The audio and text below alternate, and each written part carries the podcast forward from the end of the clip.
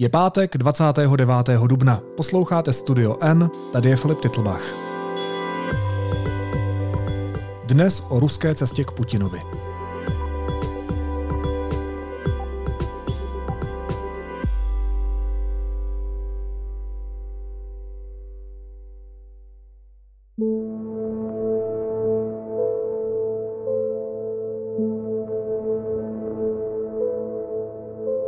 Co je to Rusko? Kdo jsou Rusové? Největší země světa byla pro západ hádankou vždycky. V době války na Ukrajině začalo být životně důležité vyluštit ji správně. Dá se z přehledu ruské historie vyvodit něco použitelného pro naši současnou situaci. Vědecký redaktor deníku N Petr Koupský napsal dlouhý text o ruské historii, který zaplnil celé dnešní noviny. Petře, vítej. Ahoj. Ahoj Filipe.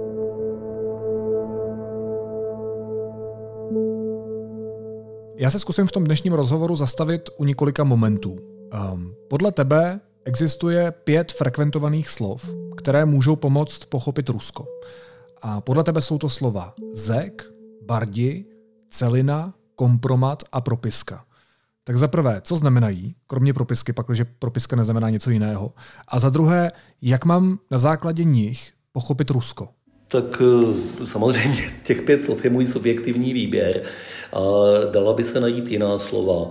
Eh, já jsem se omezil na taková, která nejsou úplně, řekněme, profláknutá, která jsou přece jenom malinko nezvyklejší pro dnešního běžného čtenáře nebo posluchače. To za prvé. A za druhé, která nejsou zprostá protože uh, rusky se mluví hodně jadrně, běžně daleko vulgárněji než v češtině a některé výrazy vulgární tam jsou velice důležité pro pochopení té reality, ale ty jsem vynechal.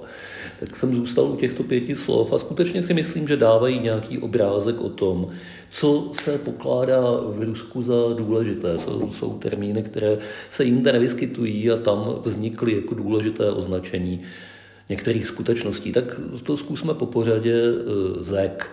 Eh, Zek je eh, zkratkové slovo. Rusové si strašně potrpí na zkratky a na, na takové, taková stažená slova vzniklá z několika slov. A tohle je jedno z nich. To je eh, slovo, které vzniklo z toho, že eh, vězeň se rusky řekne zaklíčoný, jako zamčený někde a eh, píše se to zkratkově Z lomeno K. A z toho vzniklo slovo zek. Zek je prostě slovo pro někoho, kdo je zavřený. A je to něco postupem času se z toho vyvinulo jako popis něco, něčeho jako živočišného druhu speciálního, jako speciálního druhu člověka, který žije tím způsobem, kterým žijou v Rusku vězňové. Tím se myslí většinou nikoli ve věznicích, tam je v Rusku menší část těch, kdo jsou zaklíčonie, zavření, ale v pracovních táborech v tom, čemu eh, říkáme gulag, to je další takové eh, ruské slovo vysvětlující tamní realitu, to jsem ale do toho přehledu nedal. Prostě v Rusku se o vězních mluví naprosto eh, často a běžně a je to fáze života, kterou prošel v Rusku let kdo. Není to nutně okraj společnosti nebo něco, s čím se normální průměrný člověk nesetká. To je asi ten hlavní rozdíl. Pak tam máme slovo bardi, tam předpokládám, že to bude něco z kulturního prostředí. E, to je slovo, které se ujalo pro to, čemu u nás říkáme folkový písničkář většinou. E, to jsou lidi, kteří, se, kteří si vydobili značnou popularitu, počínaje už 50. 60. lety minulého století bylo to v ruské populární hudbě eh, dlouho to jediné a z větší části je to pořád to jediné, co tam stojí za poslouchání. Jsou to básníci s kytarou ve stylu Boba Dylana nebo ve stylu u nás eh, Jaroslava Hudky, Jaromíra Nohavici. Tenhle eh, Vladimíra Merty, tenhle ten, tenhle ten typ lidí. Rozdíl je v tom, že tam eh, byli skutečně vždycky neobyčejně populární, byli to idoly eh, široké veřejnosti a dokázali nějakým zvláštním způsobem v sobě většinou spojovat i tu společensky přijatelnou stránku věci, přijatelnou z hlediska toho komunistického režimu a později jiného autoritativního režimu, s tou protestní dokázali se většinou pohybovat na celé té široké škále, nebyli omezeni jenom na tu jednu část a nestratili přitom důvěryhodnost ani u jedné z částí publika, což je zajímavé. Jména některá z, některých z nich jsou velice dobře známá. Vladimír Vysocký. Который раз лечу Москва, Одесса, опять не выпускают самолет. А вот прошла вся в синем стюардесса, как принцесса, надежная, как весь гражданский флот. Byla to Kudžava. Uh, Aleksandr Galič, to ten možná tak známý u nás není. Z těch novějších uh, vřele doporučuju hudbu Alexandra Rosenbauma, vynikající. Снова осень закружила карусель ветерком по нотам прокачусь и сыграю, если я еще на что-то годен, и спою вам, если я на что-нибудь скажусь. Prostě jejich písničky jsou taky jedním z klíčů k pochopení toho, čím Rusové žijí a jak uvažují. Лечить так лечить, любить так любить, гулять так гулять, стрелять так стрелять. Но утки уже летят высоко, летать так летать. Já jim pomašu rukoj. A tady mám dál celina. Vůbec netuším, co je celina. Celina eh, je označení pro panenskou půdu. To je něco, co ve střední Evropě nenajdeme, protože tady poslední nevyužitá panenská půda zmizela někdy ve 13. 14. století pod eh, tehdejšími pluhy a rýči. A v Rusku jí byla a pořád ještě je spousta a v době komunistického budování po druhé světové válce v 50. 60. letech se stalo heslem komunistické strany pojďme rozorat celinu, získáme spoustu dalších obilných polí a budeme se všichni mít dobře. A pod tímhletím heslem to byla obrovská kampaň.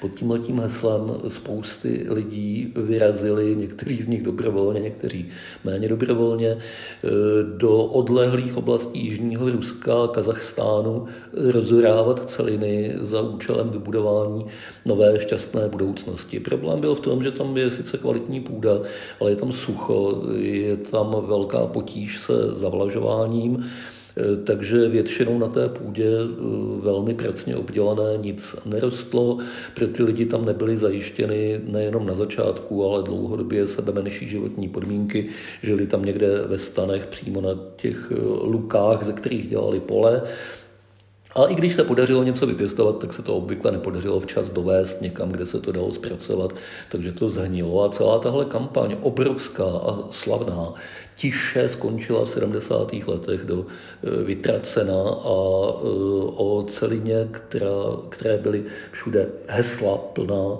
se najednou zase nemělo mluvit. A pak tady mám ještě dvě slova, na základě kterých bych měl podle tvého subjektivního pocitu pochopit Rusko, a to je kompromat a propiska. Kompromat je eh, zase zkratkové eh, slovo pro eh, kompromitující materiál.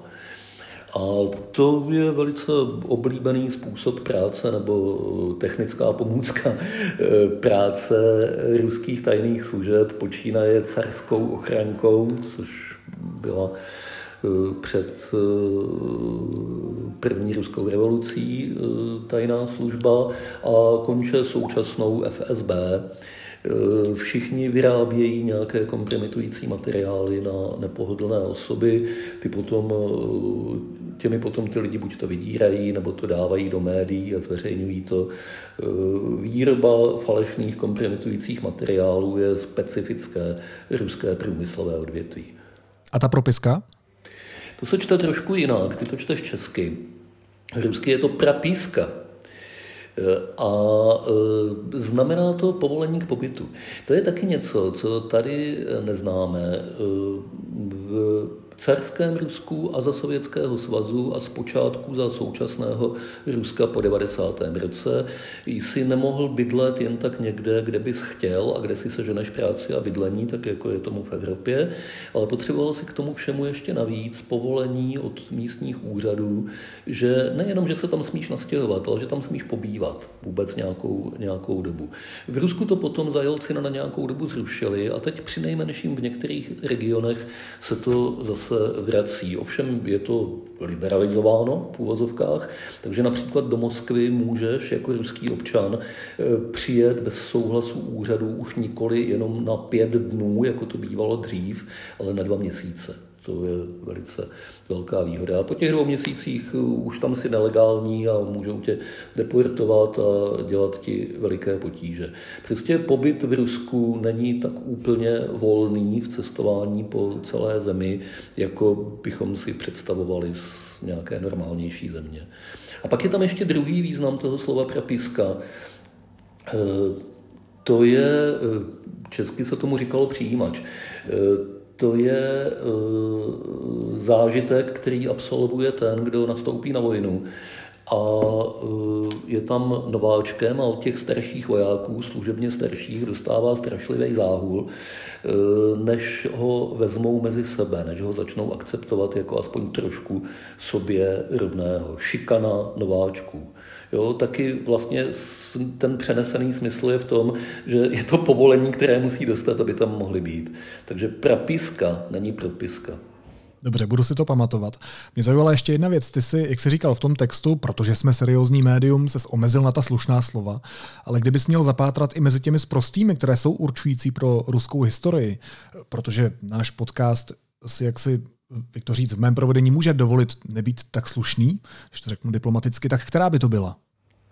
No, eh, dobře, eh, nutíš mě do toho, abych pronášel výrazy, které nejsem zvyklý eh, říkat do éteru, ale budíš. Základní ruské zaklení zní suka bliať. To se přeloží, já to nebudu překládat. Je to, je to nejzákladnější ruské zaklení a je to způsob, jak komentovat jakoukoliv situaci, většinou nežádoucí, ale někdy vlastně se to dá říct i pochvalně. A to je takový nejzákladnější výraz, kterým se tam popisuje realita. Ten druhý nejzákladnější výraz i tí na chuj, ten teď byl dost spopularizován v době námořních operací ukrajinské války. A proč jsou to tak zásadní slova, která nám můžou pomoct pochopit ruskou historii a mentalitu? Protože uh, já teďka budu nucen se pustit do nějakého psychologizování a budu asi muset říct uh, další vlastně prosté slovo a to je národní povaha. To je něco, o čem by se nemělo mluvit, protože v Rusů je 150 milionů a zobecňovat je na nějakou národní povahu, jaký, jakýkoliv jiný národ téhle velikosti a nejenom velikosti, jakýkoliv jiný národ je špatně. Ale e, jsou to stereotypy, kterým je těžko se vyhnout a přece jenom na nich něco bývá, jinak by nevznikly. Já vlastně to můžu říct pomocí uh, autentického uh, ruského výroku. Autor od něj se ztratil, to je to okřídlený výrok a ten výrok zní my Rusové umíme trpět jak, tak dobře jako nikdo na světě. A to si myslím, že o té povaze hodně vypovídá. Pro Rusy je typický nejenom nějaký takový bytostný pesimismus, ale potěšení z toho pesimismu. Jo, jako podívejte se, jaká je to hrůza s e, radostí. Neříkám, že takovýhle jsou všichni, opět jako se vracím k té generalizaci a, a k tomu, že by se nemělo tímhletím způsobem e, mluvit, ale je to tam daleko častější než při nejmenším kdekoliv jinde na světě, kde jsem se pohyboval a co jsem, co jsem kde viděl. Nejenom trpět, ale být na to hrdý, že trpím. Což je taková nepraktická vlastnost, protože ono to pak člověka vede k tomu, že tím důvodem, proč trpí, vlastně ani nechce nic moc dělat, protože vlastně je to, je to fajn, tohle je něco, čím jsme výjimeční, dává nám, to, dává nám to odlišnost, dává nám to píchu na to, co dokážeme, co vydržíme. Nevím, tohle všechno zní velice nevědecky a já jsem vědecký redaktor, tak z toho mám trošku popínky, že to, že to říkám, ale mluvíme o něčem tak širokém a špatně uchopitelném, jako je celé Rusko a taková řeč nutně musí být trochu mlhavá a tápavá, s tím se asi nedá vůbec nic dělat.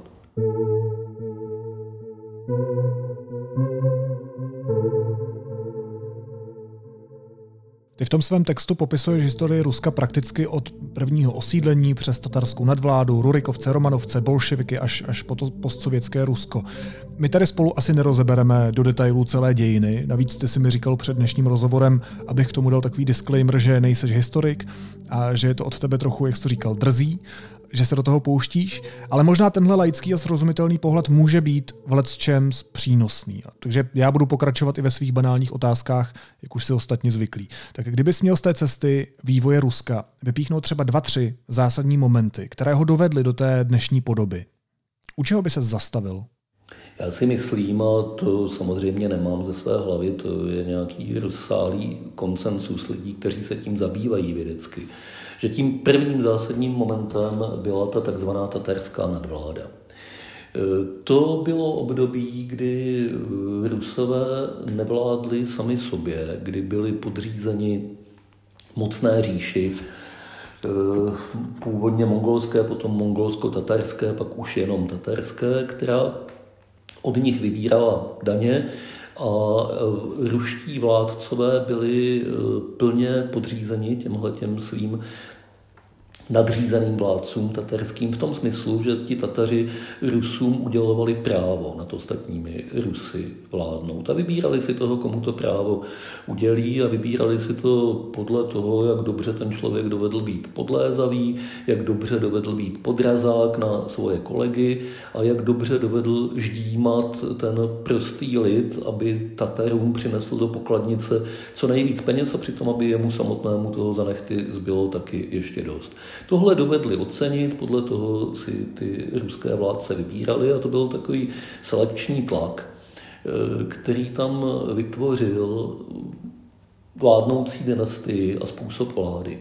A když potom tatarská říše zeslábla a Rusové tu nadvládu svrhli, osvobodili se od ní, tak začali napodobovat, začali se chovat tak, jako to měli odkoukáno od těch Tatarů. A to je velice důležité, to je neevropská tradice.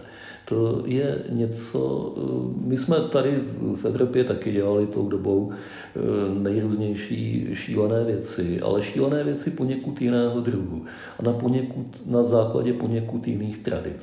Tohle je něco, co je nám cizí právě proto, že to s náma nevyrůstalo v té Evropě, že to, že to přišlo úplně od jinou, z jiného kulturního zázemí, z kulturního zázemí, které nebylo skultivováno křesťanstvím, řekněme, je to, prostě, je to prostě jiný svět. A od toho okamžiku taky je dobré si uvědomit, že to trvalo velice dlouho. To tatarské jeho, jak tomu, jak tomu říkají ruští historikové, skončilo v roku 1480. To je pořád sice ještě středověk, ale úplně samotný jeho konec. A to už je tady v Evropě začátek nějaké moderní doby. 12 let poté Kolumbus objevil Ameriku. E, takže oni vlastně začali ty svoje modernější dějiny velice pozdě v e, srovnání s evropskými zeměmi. Měli na ten vývoj málo času a ještě byli e, silně ovlivněni tím, co zažili s těmi Tatery a co se od nich naučili. To je takový první rozhodující moment. A ten další? Tím dalším já si myslím, že bylo období eh, Petra Velikého. Petr Veliký byl eh, veliký, eh, nejenom proto, že měřil přes dva metry, ale protože kdybychom měli jmenovat jednoho jediného člověka, který to Rusko zásadně ovlivnil, tak přes všechna ta moderní jména typu Lenina, Stalina, Putin, to byl asi Petr Veliký, který ho nejvíc pozměnil. On viděl, že Rusko je potřeba modernizovat, vytáhnout ho z toho středověku do nějaké současnější podoby, dohnat Evropu a pokusil se o to eh, velmi snaživě, řekl bych, ale nepochopil, stejně jako to nepochopili v Rusku mnozí po něm, na čem ta Evropa vlastně spočívá. On byl obdivovatel technického pokroku. On se snažil z Evropy importovat technologické novinky. Jo? Mluvíme o 17. Eh, století, čili ty technologické novinky to byly třeba moderní lodě, tak jak se staví kvalitní, dobré lodě. On pracoval dokonce inkognito chvíli v Holandsku jako tesař v loděnici, aby to všechno odkoukal důkladně, aby ho nikdo nemohl podvést. To je všechno pěkné.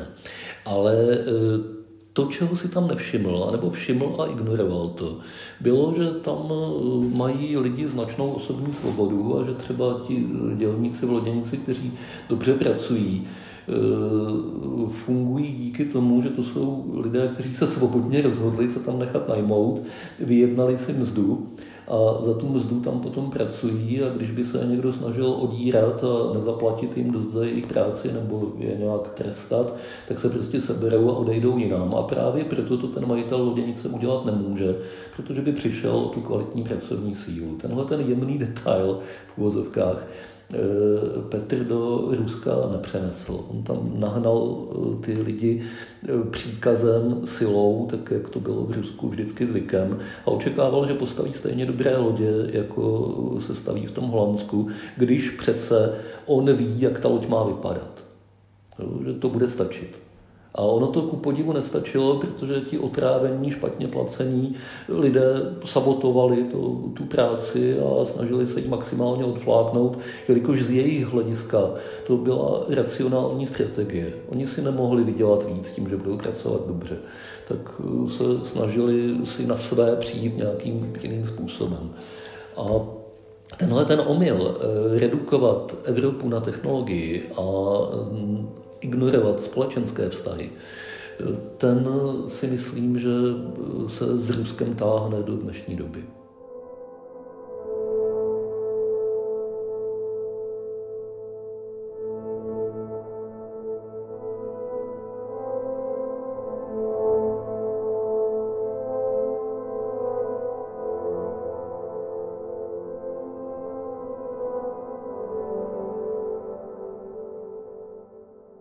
Když jsem sliboval ty banální otázky, tak tady je jedna. Jak Rusko ovlivňuje to, že je právě Ruskem, že leží tam, kde leží? Každou zemi ovlivňuje to, kde leží Velkou Británii, ovlivňuje to, že je ostrov. To je první naprosto zásadní. Nás hodně ovlivňuje to, že nemáme moře, že jsme vnitrozemská země. A Rusko, jeho geografie ovlivňuje velice. Rusko je jednak strašně obrovské, to je to, co ho ovlivňuje nejvíc ta nesmírná rozloha, zejména v tom západovýchodním směru. E, čili velice obtížná možnost komunikace. E, dneska fyzická dopravní infrastruktura pořád je chabá, ve starších dobách byla chabá infrastruktura, i pokud byl přenos zpráv z jednoho konce na druhý. Prostě, aby ta země fungovala, cítila se jako jeden celek, to je při těchto rozměrech velice obtížné.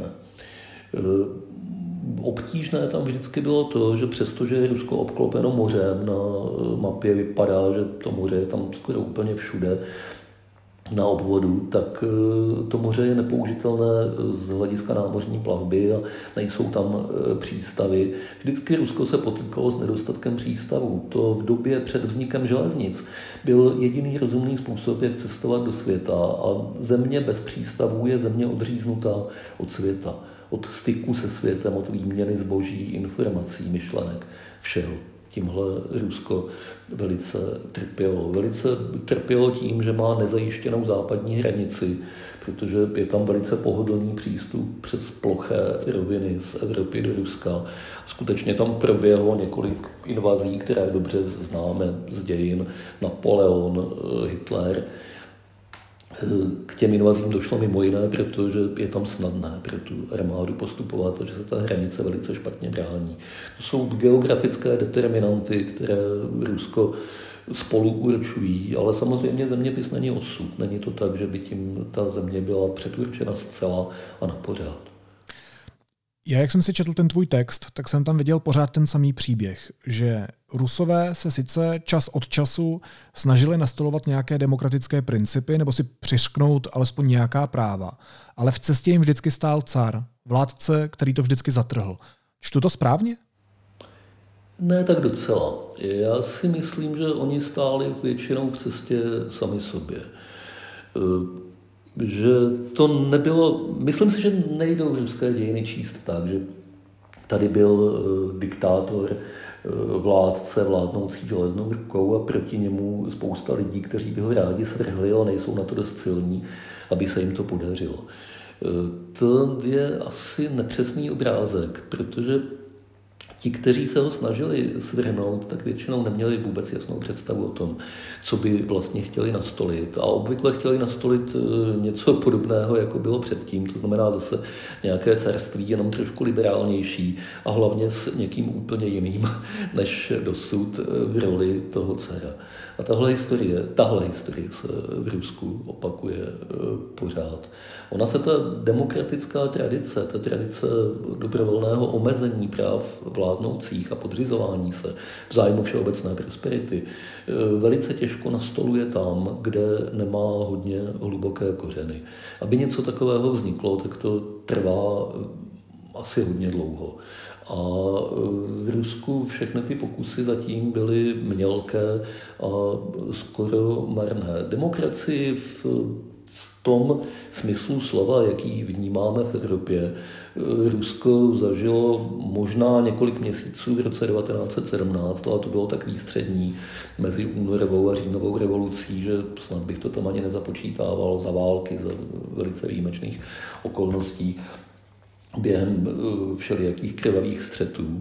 No a potom eh, nejspíš eh, deset let za Jelcinovy vlády, než přišel Putin, ale ani to nebyla demokracie, jakou my bychom, kdybychom ji zažívali zevnitř, za demokracii označovali. A jinak tam vždycky vlastně vládla nějaká tvrdá ruka.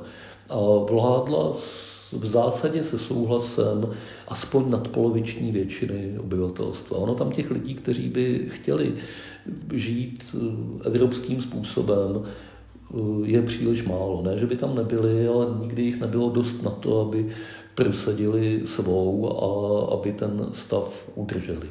Zajímavý. Ještě ti dávám jednu možnost vyvést mě z omylu, protože podobně jsem si spojil se současností i takzvanou krvavou neděli v roce 1905, zastřelení minimálně 130 pokojných demonstrantů, která vedla k první ruské revoluci. Tam rusové protestovali, ale stejně to pro ně nedopadlo vůbec dobře. Car sice ustoupil, povolil nějaké základní občanské politické svobody, včetně činnosti politických stran, ale bylo to jenom na oko a za dva roky státní dumu zase zrušil.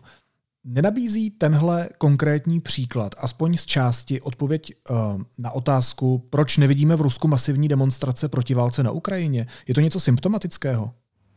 Já přemýšlím, jestli mezi těmihle dvěma obdobími a událostmi se dá vést eh, nějaká eh, zřetelná paralela.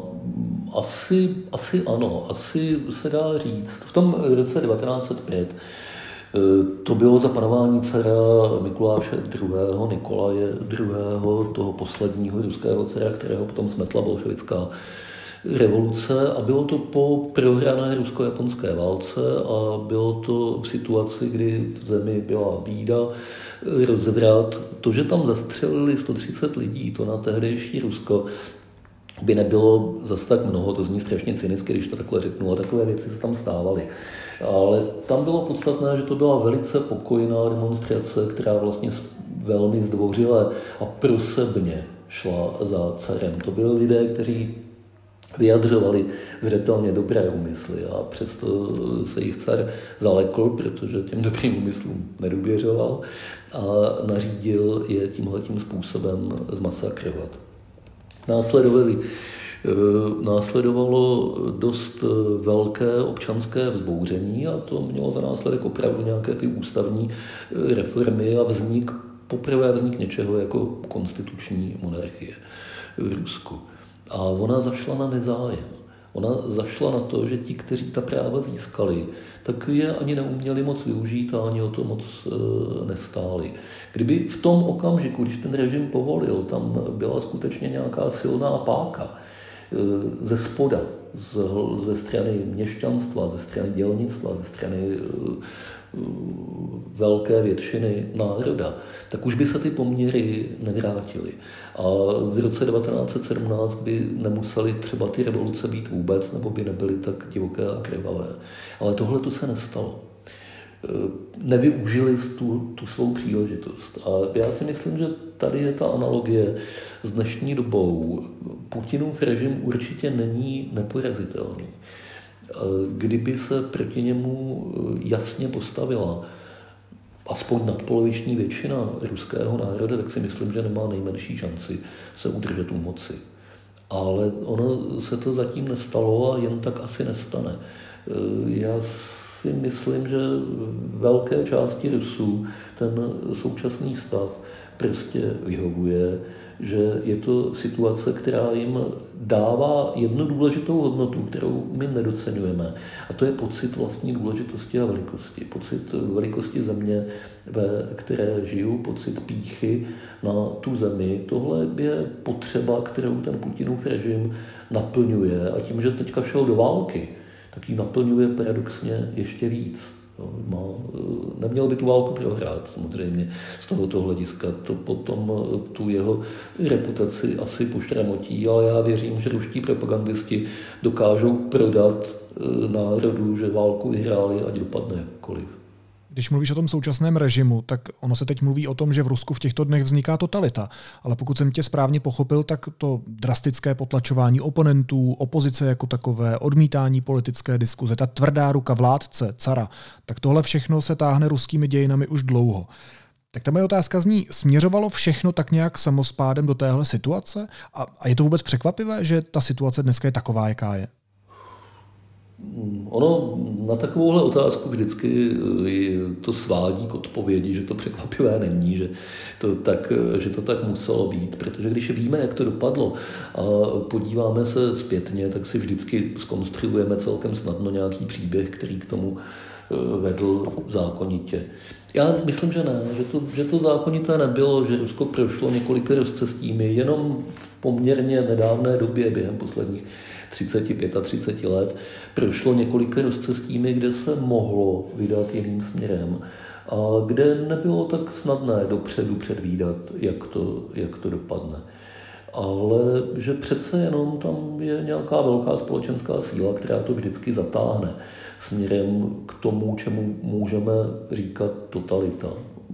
Je to totalita, protože protože základní smysl toho slova je, že stát se zmocňuje veškeré tvé zkušenosti a všechno, co můžeš zažít, tak může formovat a e, utvářet tu realitu tak, aby si ji vnímal. A v tomhle smyslu současné Rusko bez pochyby totalitou je a v tomhle smyslu bylo Rusko totalitou po většinu svých dějin.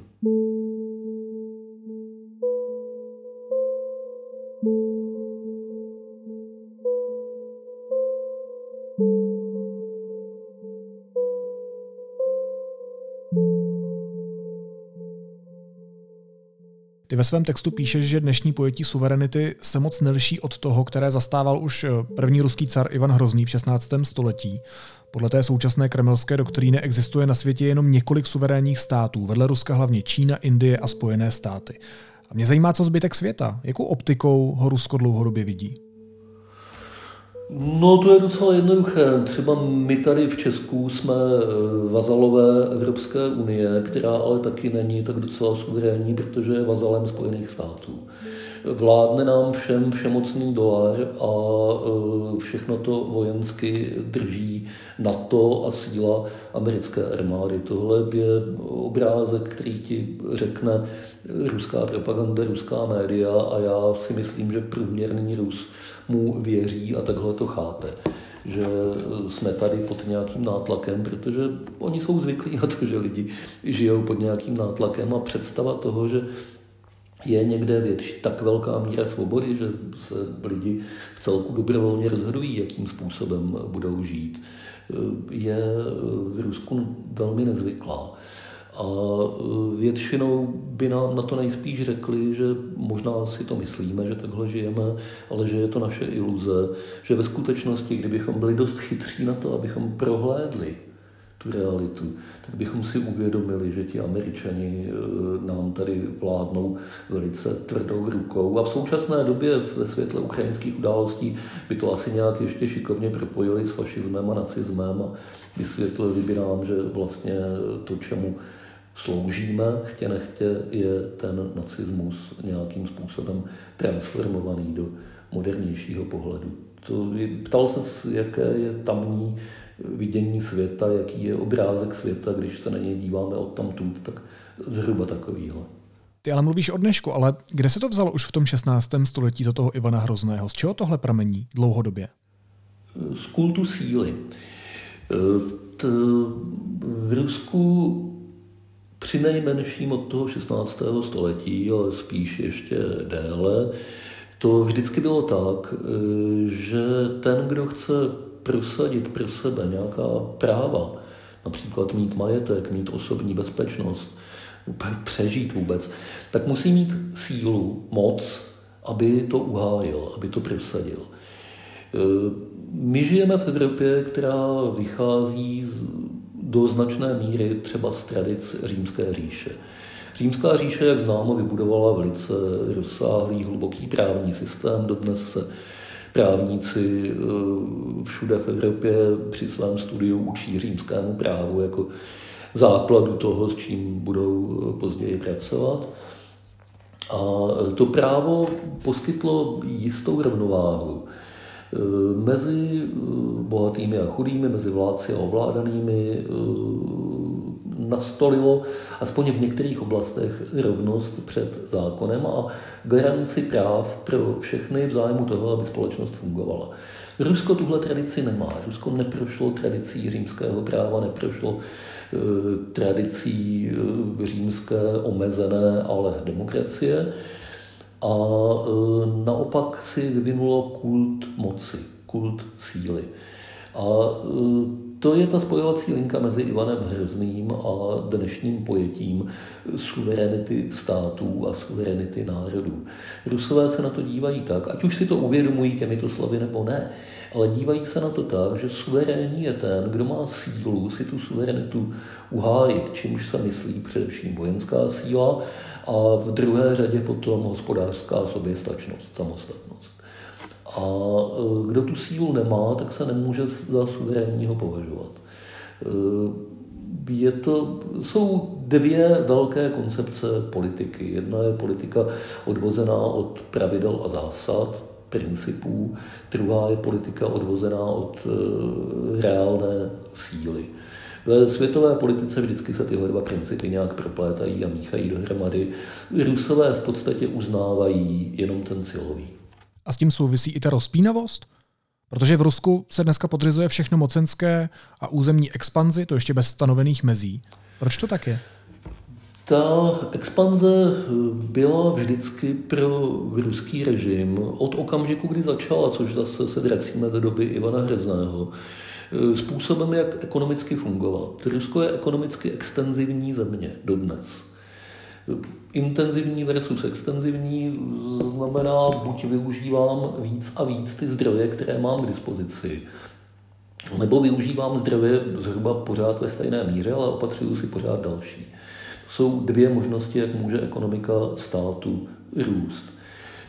Západ většinou, po většinu své existence Eh, rostl tím intenzivním způsobem s výjimkou eh, koloniální expanze a expanze Spojených států. To je sice dost podstatná výjimka, ale představovalo to výjimku v jeho historii. Rusko rostlo expanzí po celou dobu své existence, včetně období Sovětského svazu.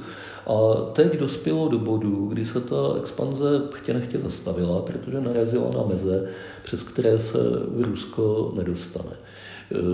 Tahle ta změna by měla vyvolat přechod k intenzivnímu využití zdrojů. Třeba k tomu, že nebudou prodávat suroviny eh, jako suroviny, ale napřed z nich zkusí vyrobit něco, do čeho se vloží nějaká větší hodnota prodají to s větším ziskem. Měli na to posledních 30 let. Eh, nestalo se to. Řekl bych, že snaha o to v Rusku byla, ale že se to prostě nepovedlo.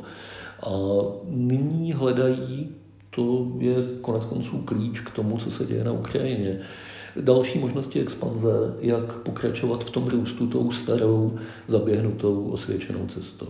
Jak moc je komplikované pro nás k pochopení Ruska, že na něj nahlížíme prismatem západu?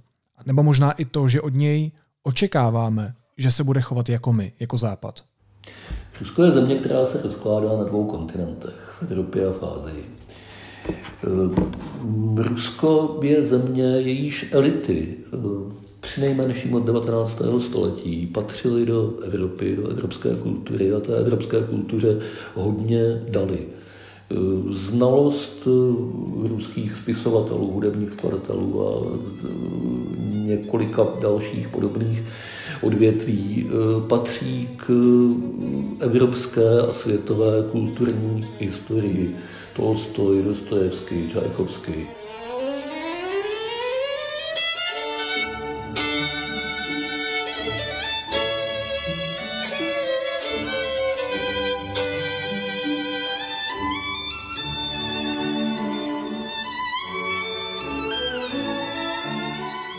To jsou jména, která prostě spolu vytvářejí evropskou kulturu a nemůžeme je tamtud vypárat, aniž bychom tu kulturu velmi ochudili a poškodili.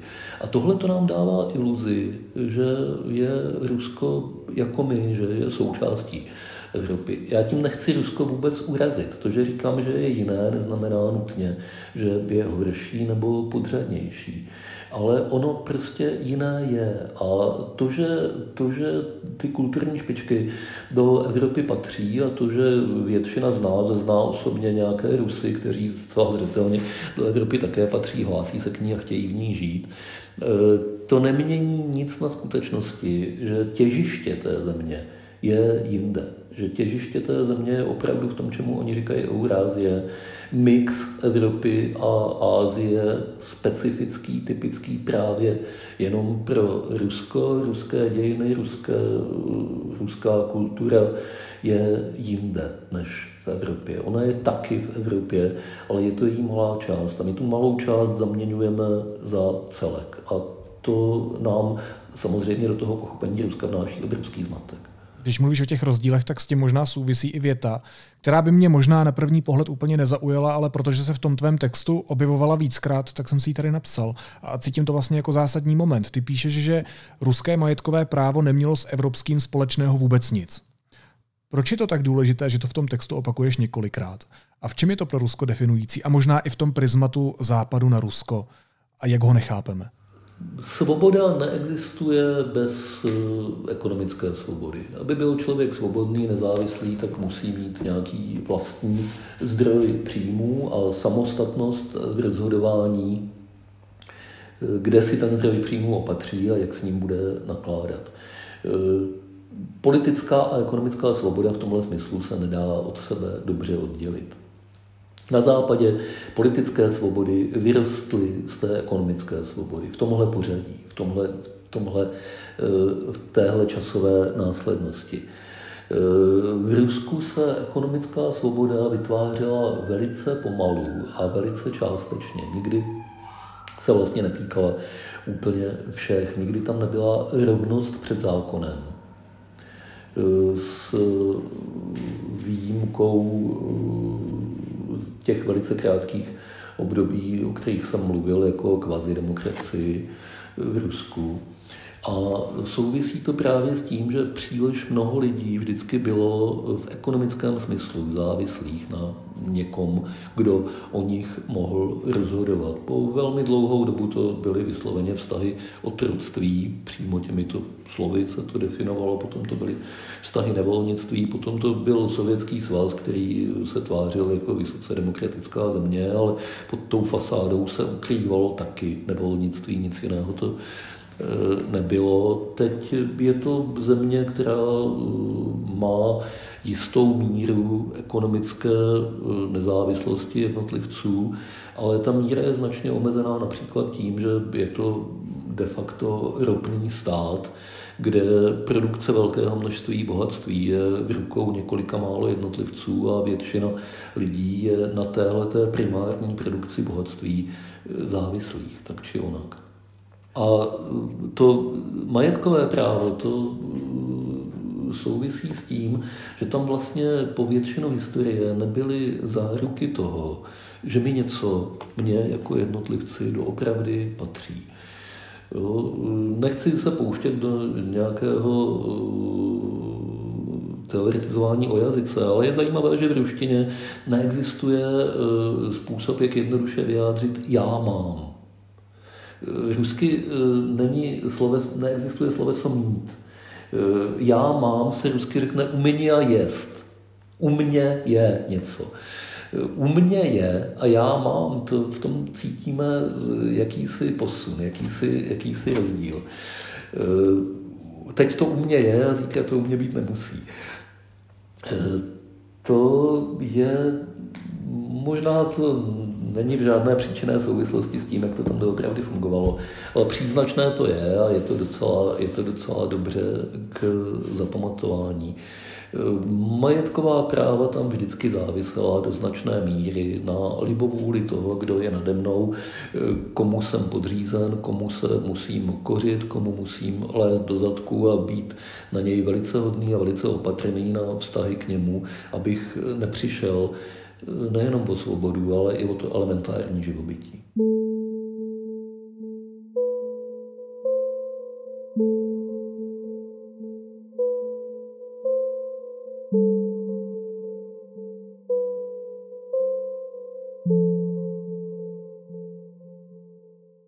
Na západě možná bylo zvykem to Rusko podceňovat a často docela i okatě.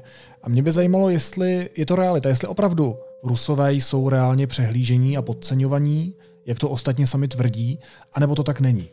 Eh, Rusko je, eh, není chudá země, to se nedá takhle říct. Eh, běžným způsobem, jak porovnávat bohatství zemí, je hrubý domácí produkt v paritě kupní síly přepočtený na jednotlivce. Z tohoto hlediska patří Rusko mezi středně rozvinuté státy a je mezi těmi středně rozvinutými státy na docela solidní pozici. Mají hrubý domácí produkt na osobu asi 26 tisíc dolarů ročně, což jako je, je docela, docela dobrá věc. Potíž je ale v tom, že je tam obrovská společenská nerovnost, že ten průměr mnoho nevypovídá o tom, jak žije většina lidí. Jsou tam extrémně bohatí jednotlivci a je tam strašná spousta lidí nevyhnutelně hluboko pod tímhle průměrem. Takové, eh, taková velká nerovnost je typická pro chudé země. Ne pro ty středně rozvinuté, na tož pak už vůbec ne pro bohaté. Na světě je to tak, že s jedinou výraznou výjimkou, kterou jsou Spojené státy, eh, platí, že čím bohatší země, tím rovnější. V Americe tomu tak není. Tam je míra nerovnosti v podstatě stejná jako v Rusku, ale to je, jak říkám, jediná výjimka. No a e, pokud jde o tu absolutní velikost ekonomiky, tak Rusko taky není žádná příliš zanedbatelná země. Patří, i když to vezmeme podle e, méně příznivého žebříčku, kterým je přepočet nikoli podle perity kupní síly, ale v absolutních číslech, tak pořád je to 12 13. největší ekonomika světa. To uh, sice neodpovídá tomu, jak oni by sami sebe rádi viděli jako jednu ze dvou rozhodujících světových velmocí, ale pořád je to hodně a ohrnovat nad nimi nos uh, ne, bychom neměli, při nejmenším do té doby, dokud jsme závislí na surovinách od nich. Dokud jsme závislí, tak je to pokrytectví a, a lahaní si do kapsy vidět v nich něco podřadného. To si budeme možná moci dovolit, až se té závislosti zbavíme, pokud se nám to povede. Možná ani tehdy bychom to neměli dělat, nebo jo? Mluvit o nich jako o podřadných jistě ne, ale mluvit o nich jako o těch, které už nepotřebujeme, nejsme na nich závislí, to by možná v této situaci nebyla špatná věc. Možná se ale pletu, možná naopak ta hospodářská provázanost může tu situaci nějak stabilizovat. Ale v tuhle chvíli to tak nevypadá. V tuhle chvíli si myslím, že se většina lidí na západě zhodne na tom, že být závislý na zemi, která je při nejmenším takhle nevypočitatelná, když už nemluvíme o morální stránce věci, e, není dobrý nápad. A bez pochyby to západní politika teď bude směřovat k tomu, že se e, ta naše vazba na Rusko, závislost na něm bude omezovat. Jak moc se to podaří, to je jiná otázka, asi do nějakého úplně jiného příběhu. Když už se dostáváš od ekonomiky zpátky k politice, tak e, by mě zajímala ještě jedna věc důležitou součástí ruské politiky byl skoro vždycky antisemitismus. Proč ruské vlády systematicky přeživují diskriminaci židů? K čemu to je? Rusko je země, kde z nejrůznějších historických důvodů žilo a žije židů poměrně hodně. Čili antisemitismus tam má prostor už jenom proto, že tam má svůj terč. To je první věc, kterou je potřeba připomenout. Jak jsem na začátku říkal, Rusové rádi mluví o tom, jak dovedou trpět. Kdo se pišní tím, že dovede trpět, tak ale většinou taky hledá někoho, kdo za to může. Židi byli vždycky nejenom v Rusku, to bychom Rusům křivdili, kdybychom jim na tohle připisovali nějaký výlučný patent. Židi tím, že se bližší, tím, že žili v zavřených komunitách, tak tím, že často byli úspěšnější než ten zbytek obyvatelstva kolem nich, tak bývali první na ráně. A v Rusku tahle ta tradice zůstala. Já bych řekl, že v podobném stavu a v podobné míře, v jaké byla ve většině Evropy, řekněme před stolety. Ale v Evropě se ta tradice jednak skultivovala přece jenom tím, že jsme na sebe začali klást vyšší kulturní a společenské nároky a jednak to pochopitelně strašlivě změnil příběh holokaustu. V Rusku se nestalo to skultivování.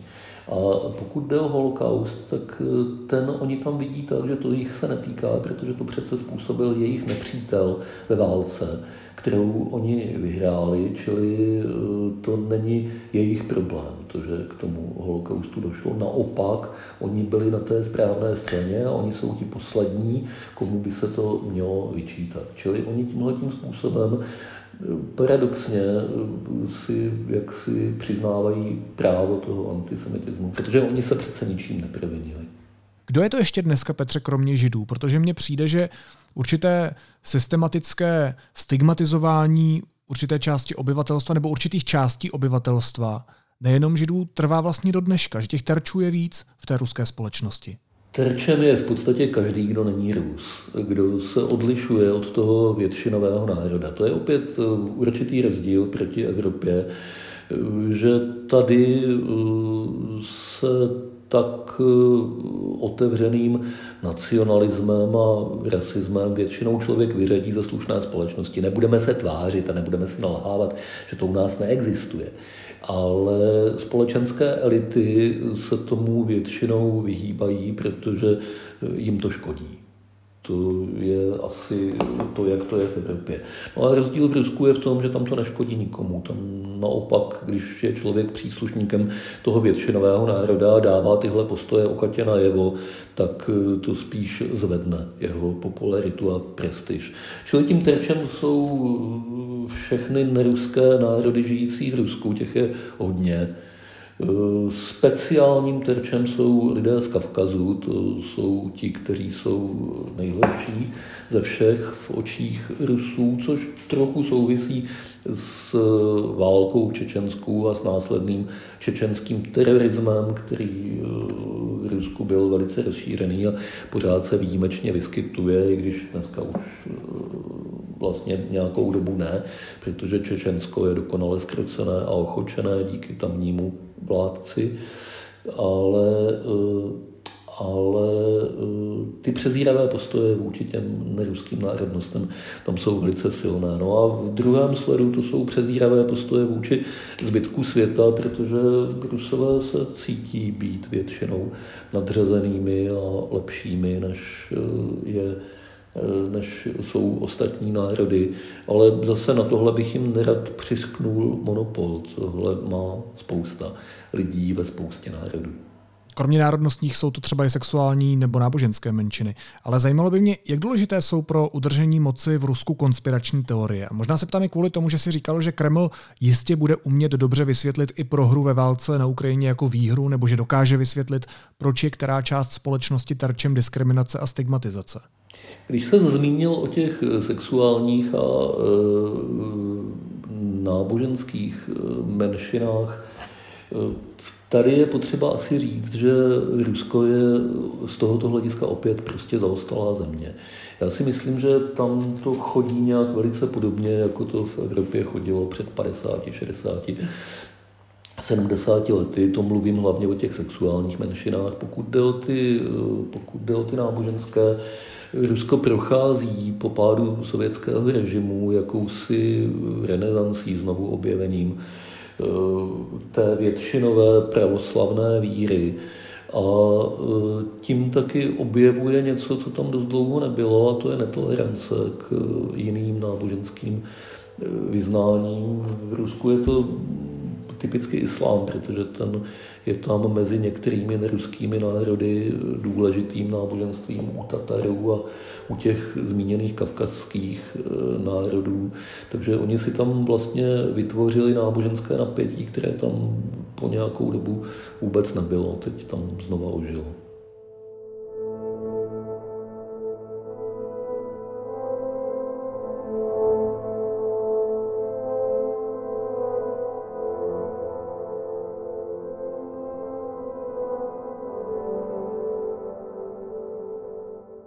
Roce 2005 označil diktátor Putin v pravidelném výročním parlamentním projevu za největší geopolitickou katastrofu 20. století rozpad Sovětského svazu.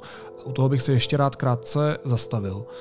Jak silná rána to byla pro Rusko jako takové a hlavně pro jeho mentalitu? Rusko bylo majitelem Sovětského svazu, to se asi takhle dá říct. Sovětský svaz se formálně skládal z 15 svazových republik. A ta jedna z nich byla mnohem větší a silnější než všechny ostatní. Ruština byla úředním jazykem Sovětského svazu, všichni se jí museli učit a vlastně to bylo pokračování té carské říše z tohoto hlediska. Čili eh, Rusové se na to dívali tak, Těch 14 států se na to mohli dívat tak, že získali samostatnost, že se osvobodili. Rusové jako jediní se na to dívali tak, že přišli o strašně moc toho, co si postupem času nazhromáždili. Pro Rusy byl rozpad Sovětského svazu prohrou a ztrátou všeho možného, prakticky i e, emocionálně, co postupem času nazhromáždili. Pro Rusy to byla prohra, jako kdyby prohráli nějakou velikou válku. Oni se na to taky dívají, že jsou poraženým národem studené války a že je na čase pomalu se z toho nějak vzpamatovat a trochu to zrevidovat. Opět to je to, co se děje na Ukrajině. Já jsem ti, Petře, musel hodinu pokládat otázky, abych ti mohl dát tu závěrečnou, ke které se snažím celou dobu dospět a myslím, že teď už je na ní možná čas. Dá se podle tebe z těch momentů v dějinách Ruska pochopit, proč dneska v Kremlu sedí člověk, který nechává vraždit nevinné lidi na Ukrajině a proč zřejmě brzo nezmizí? Dá se to pochopit. Nedá se to zdůvodnit v tom smyslu, že to bylo nevyhnutelné. To, to, tomu já nevěřím a s tímhle hodnocením situace nesouhlasím, že ruské dějiny jsou jakýsi stroj, eh, který eh, běžel 500 let, aby stvořil Putina. Eh, to tak rozhodně není. Těch možností změnit ten vývoj, jak jsem už říkal jednou nebo dvakrát, bylo hodně. Nestalo se tak. Ale pochopit se to dá, protože Putin a Putinův režim je není ničím novým v dějinách Ruska. To je pokračování tendencí, které se tam objevovaly opakovaně po dlouhou dobu. Nebyly tím jediným, co Rusko eh, determinovalo, ale byly vždycky dost silné, dost eh, zřetelné na to, aby se dalo čekat, že se zase někdy budou v nějaké modifikované podobě opakovat. A to je přesně to, co se děje. Je to zase eh, agresivní režim, který usiluje o expanzi, je to militarizovaný režim, který v ohromné míře spoléhá na svou vojenskou sílu, je to režim, který totálně kašle na pravidla, smlouvy a závazky, protože to je jenom pro ty slabé, silní používají moc a násilí a berou si o čem jsou přesvědčeni, že jim patří. Tohle všechno je věc, která se táhne ruskou historií a opakuje se v nejrůznějších podobách s nejrůznějšími ideologickými nátěry, ale je tam přítomná pořád. Říká vědecký redaktor deníku N. Petr Koupský. Petře, moc ti děkuju. Měj se hezky, pěkný víkend. Ahoj. Ahoj Filipe, můžu ještě dodat jednu věc? No povídej. Já mám Rusko rád, já mám, já mám rád tu zemi, mám rád tu kulturu, vážím si uh, spousty konkrétních Rusů, jak těch některých těch slavných, tak některých naprosto neznámých, které jsem tam poznal osobně. A uh, to, co se děje, pokládám za velkou tragédii nejenom pro Ukrajinu, ale i pro Rusko, ale je to tragédie, se kterou jim nedovedeme pomoci, ze které oni si musí pomoci sami a v tuhle chvíli si vůbec neumím představit, jak a zda vůbec se jim to povede.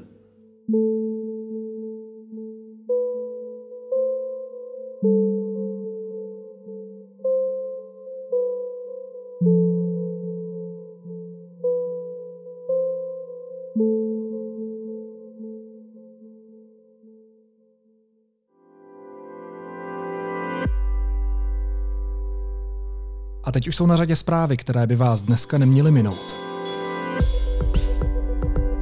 Série výbuchů v Podněstří vyvolává obavy, že Rusko se připravuje novou frontu. Prokremelská propaganda tam už podobně jako v případě Ukrajiny spustila známý narrativ o utlačovaném ruskojazyčném obyvatelstvu. Během dneška by měla proběhnout evakuace civilistů, kteří se skrývají v krytech v ocelárnách Azovstal. Bez bližších podrobností o tom informoval úřad ukrajinského prezidenta Zelenského. Podle dřívějších informací bylo v Azovstalu nejméně tisíc civilistů. Tisíce civilistů potřebují pomoc při záchraně života, uvedl tajemník OSN Guterres po setkání s ukrajinským prezidentem Zelenským. Dodal, že Rada bezpečnosti OSN neudělala vše, co bylo v jejich silách, aby ukončila tuto válku a že selhání je zdrojem velkého zklamání, frustrace a hněvu. Bývalého starostu ukrajinského Chersonu jmenovali rusové šéfem celé okupované oblasti. V Česku má proruský politik podle informací deníku N podíl v jedné firmě. Jeho společník se ho už roky marně snaží zbavit. A americký prezident Joe Biden požádal kongres o vyčlenění dalších v přepočtu 770 miliard korun na pomoc Ukrajině. Kijevu chce dát také zmrazené finance ruských oligarchů.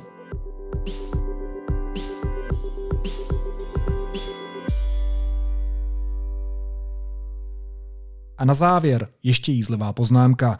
Rusové očividně nezvládají svoji takzvanou vojenskou operaci podle plánů a tak nasazují, co mají. Třeba na své námořní základně v Černém moři u Sevastopolu rozmístili vycvičené delfíny. Co všechno ještě udělá Putin, aby nemusel válku zastavit? Vycvičí pokojové rostliny, komáry, svoje vojáky? Naslyšenou v pondělí.